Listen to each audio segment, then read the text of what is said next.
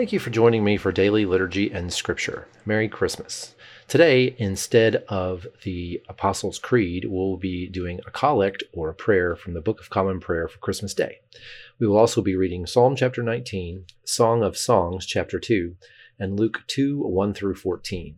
And so this is the collect or the prayer for Christmas Day. Almighty God, you have given your only begotten Son to take our nature upon him, and to be born this day of a pure virgin. Grant that we, who have been born again and made your children by adoption and grace, may daily be renewed by your Holy Spirit, through Jesus Christ our Lord, to whom with you and the same Spirit be honor and glory, now and forever. Amen. Psalm chapter 19 The heavens declare the glory of God, the skies proclaim the work of his hands. Day after day they pour forth speech. Night after night they reveal knowledge. They have no speech, they use no words, no sound is heard from them. Yet their voice goes out into all the earth, their words to the ends of the earth. In the heavens God has pitched a tent for the sun. It is like a bridegroom coming out of his chamber, like a champion rejoicing to run his course. It rises at one end of the heavens and makes its circuit to the other. Nothing is deprived of its warmth.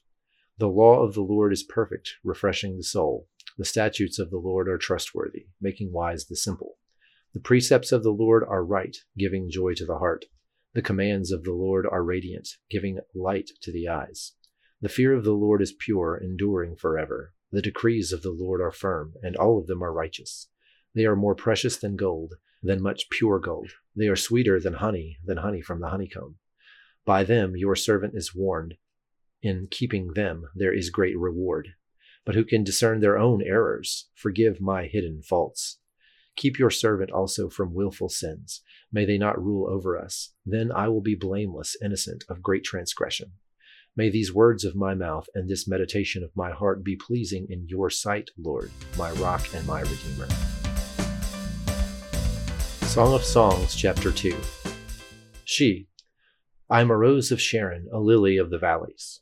He, like a lily among thorns, is my darling among the young women. She, like an apple tree among the trees of the forest, is my beloved among the young men. I delight to sit in his shade, and his fruit is sweet to my taste. Let him lead me to the banquet hall, and let his banner over me be love. Strengthen me with raisins, refresh me with apples, for I am faint with love. His left arm is under my head, and his right arm embraces me. Daughters of Jerusalem, I charge you, by the gazelles and by the doves of the field, do not arouse or awaken love until it so desires. Listen, my beloved. Look, here he comes, leaping across the mountains, bounding over the hills. My beloved is like a gazelle or a young stag. Look, there he stands behind our wall, gazing through the windows, peering through the lattice.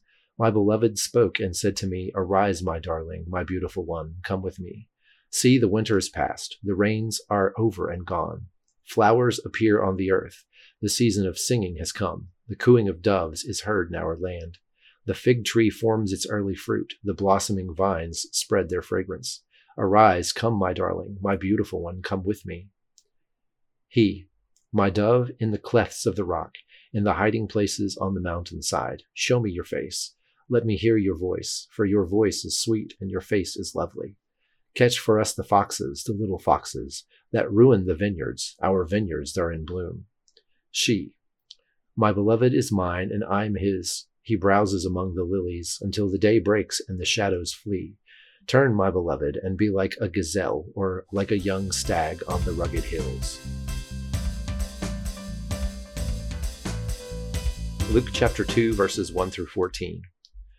In those days, Caesar Augustus issued a decree that a census should be taken of the entire Roman world.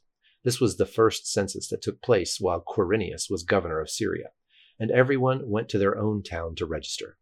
So Joseph also went up from the town of Nazareth in Galilee to Judea, to Bethlehem, the town of David, because he belonged to the house and line of David. He went there to register with Mary, who was pledged to be married to him and was expecting a child. While they were there, the time came for the baby to be born, and she gave birth to her firstborn, a son. She wrapped him in cloths and placed him in a manger, because there was no guest room available for them. And there were shepherds living out in the fields nearby, keeping watch over their flocks at night. An angel of the Lord appeared to them, and the glory of the Lord shone around them, and they were terrified. But the angel said to them, Do not be afraid. I bring you good news that will cause great joy for all the people.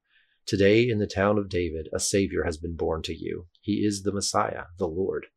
This will be a sign to you. You will find a baby wrapped in cloths and lying in a manger.